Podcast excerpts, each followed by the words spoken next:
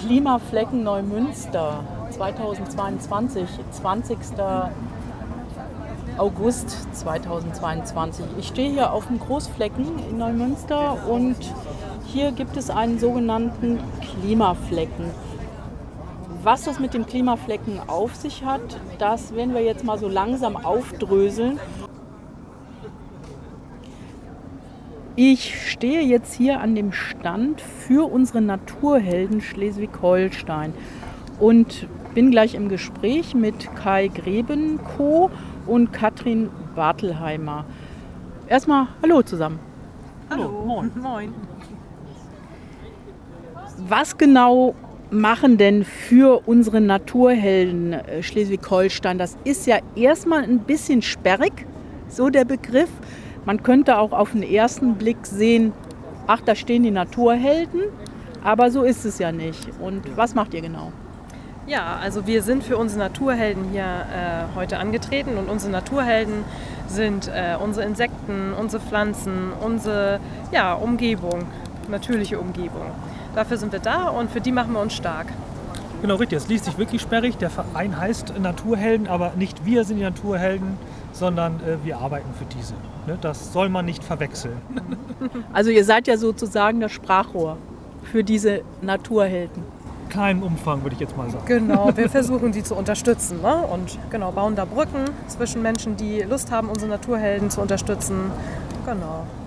Ihr unterstützt im Grunde genommen die Naturhelden, wie zum Beispiel genau. eine Biene. Ja, ja. genau, richtig. So richtig. ist das. Ja. Durch verschiedenste Projekte. Zum Beispiel ist das äh, größte Projekt, was jetzt schon seit der Vereinsgründung 2019 läuft, versuchen wir möglichst viele Flächen zu gewinnen von Landwirten, um dort eine Blühwiese draus zu machen. Das sind jetzt pro Jahr ungefähr 10 Hektar, teilweise ein bisschen mehr. Und dort soll dann neuer Lebensraum geschaffen werden, eine neue Artenvielfalt. Das haben wir schon festgestellt. Das ist immer ordentlich was los in diesen Blühflächen. Und das versuchen wir auch, wenn möglich, das ist nicht immer möglich, aber wir versuchen es nicht nur ein Jahr dort anzulegen, sondern vielleicht für zwei, drei Jahre, damit sich auch nachhaltig dort was entwickeln kann. Das ist so jetzt das erste Projekt, was wir seit Gründung haben. Wir hatten das seit Vereinsgründung 2019 ein bisschen schwer. Wir haben uns kurz vor Weihnachten 19 gegründet und jeder weiß, was dann 2020 passiert ist. Und ja, das hat uns eigentlich so in der Vereinsarbeit gerade aus dem Start heraus äh, eigentlich bis dieses Jahr immer noch begleitet, dass wir Schwierigkeiten haben, wirklich PS auf die Straße zu bekommen. Ähm, nichtsdestotrotz ist unser Verein schon ganz gut gewachsen. Wir haben das Glück, ähm, schon einige Sponsoren an Bord zu haben, sodass wir uns jetzt wirklich konzentrieren müssen, welche Projekte schieben wir jetzt an, was machen wir. Das ist, wir haben viele Ideen, aber es ist eben nicht immer ganz so einfach, ne? man hat ja schon mit vielen Behörden zu tun und bei den Landwirten, die uns sehr viel unterstützen und die Blühflächen zur Verfügung stellen und die auch einbringen, die ganzen Saatgüter. Wir, wir spenden dann die Saat sozusagen dafür, aber die brauchen natürlich diese Flächen irgendwann auch wieder für ihre Bewirtschaftung. Und da sind wir jetzt gerade dabei und überlegen, wie können wir denn die Flächen uns längerjährig sichern durch einen ähm, finanziellen Ausgleichsbeitrag, wie ihn die auch EU zahlt für diese Flächen, aber immer nur in bestimmten Maße. Und da versuchen wir jetzt gerade zu gucken, was geht da noch. Was motiviert euch, dieses Projekt überhaupt auf den Weg zu bringen? Es gibt ja einerseits in der Politik, in den örtlichen politischen Gremien, gibt es sicherlich viele Befürworter, in irgendeiner Form sich dem Klimaschutz zuzuneigen. Alles aber mit langsamen Schritten sozusagen, obwohl es fünf nach zwölf ist. Ihr macht das, glaube ich, ehrenamtlich. Ja. Was sind eure Motivationspunkte? Genau, was Sie auch sagen, ne? es geht in kleinen Schritten voran, aber ich glaube, wenn jeder seinen Beitrag leistet und einfach ein bisschen Energie da reinsteckt ins Thema, kann man ja auch sehr viel bewegen. Ne?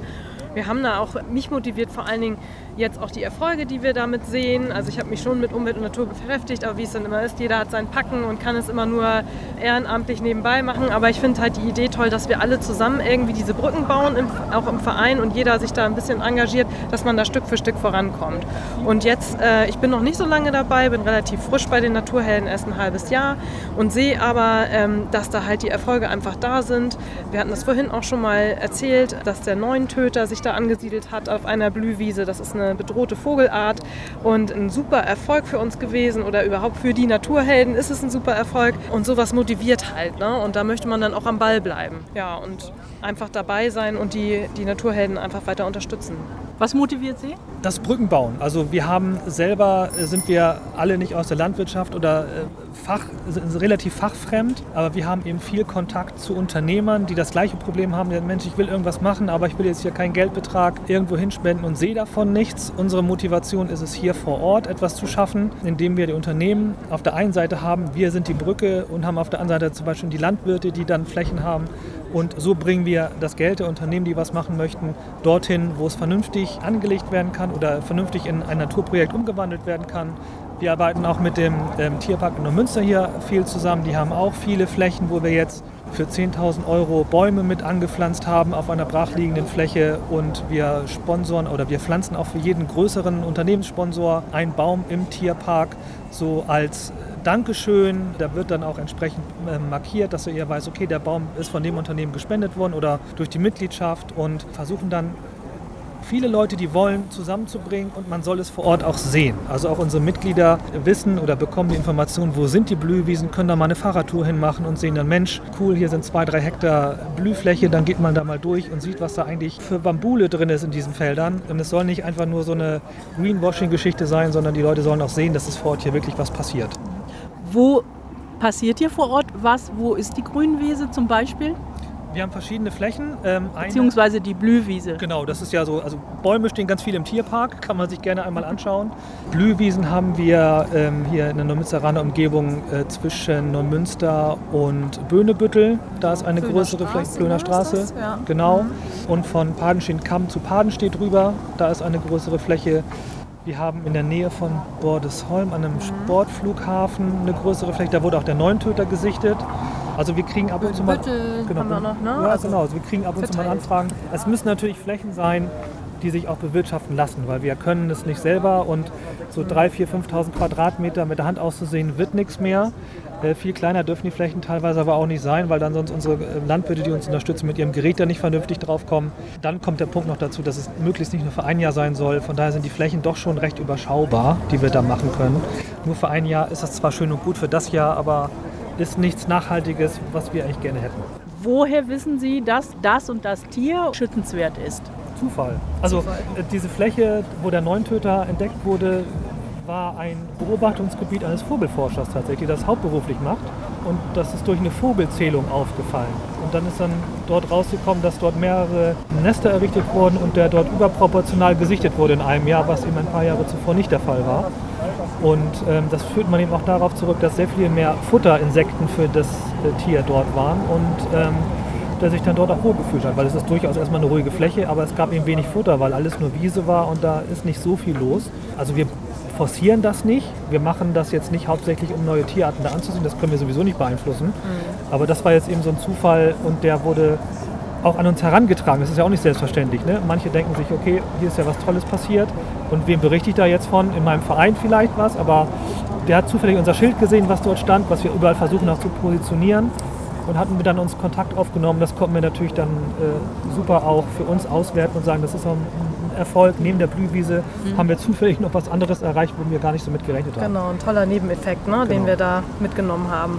Weshalb gründet man einen neuen Verein? Denn es gibt ja zu guter Letzt einige Naturschutzvereine, die sich ja schon viele, viele Jahre auf den Weg machen und ja auch nicht immer den leichtesten Weg haben. Also Sie haben sich ja jetzt sozusagen neu positioniert. Und was unterscheidet Sie von anderen? Weshalb macht man einen neuen Verein? Ja, ich glaube, die Unterscheidung war uns gar nicht so wichtig. Also das, was ich jetzt mitgenommen habe aus der kurzen Zeit, wo ich bei den Naturhelden ist, ist einfach, wir wollten was machen. Oder man möchte sofort in Gang kommen und dann möchte man gerne die eigenen Projekte auch sehen und diese Brücken halt bauen und für diese Natur da sein. Bei anderen Vereinen, wenn man sich da anschließt, klar, muss man erstmal sich anpassen und mal schauen, was wird gemacht, wie ist das da, kann man selber agieren, kann man es nicht. Und ich glaube, alle waren bereit, jetzt äh, loszulegen und sich dann deswegen zusammenzuschließen und einfach dann was zu machen. Umso größer andere Vereine werden oder Institutionen, die vielleicht dahinter stehen, umso mehr Regularien hat man. Oder vielleicht gibt es auch Pro und Kontras, die erstmal ausdiskutiert werden müssen. Man ist einfach ein großer Tanker. Großer Verein, großer Tanker, wir verstehen uns als Schnellboot.